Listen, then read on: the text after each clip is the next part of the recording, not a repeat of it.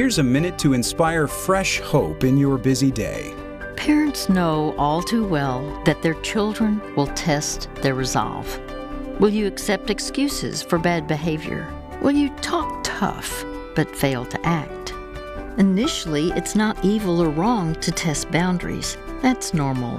But when they test, your job is to lovingly hold firm.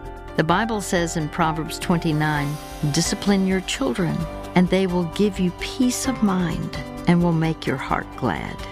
Your unwillingness to excuse their poor behavior communicates confidence in your child.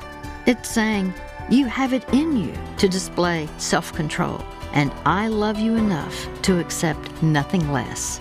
Now that is true love. This Hope Minute was brought to you by Hope for the Heart. To learn more, go to hopeminute.org.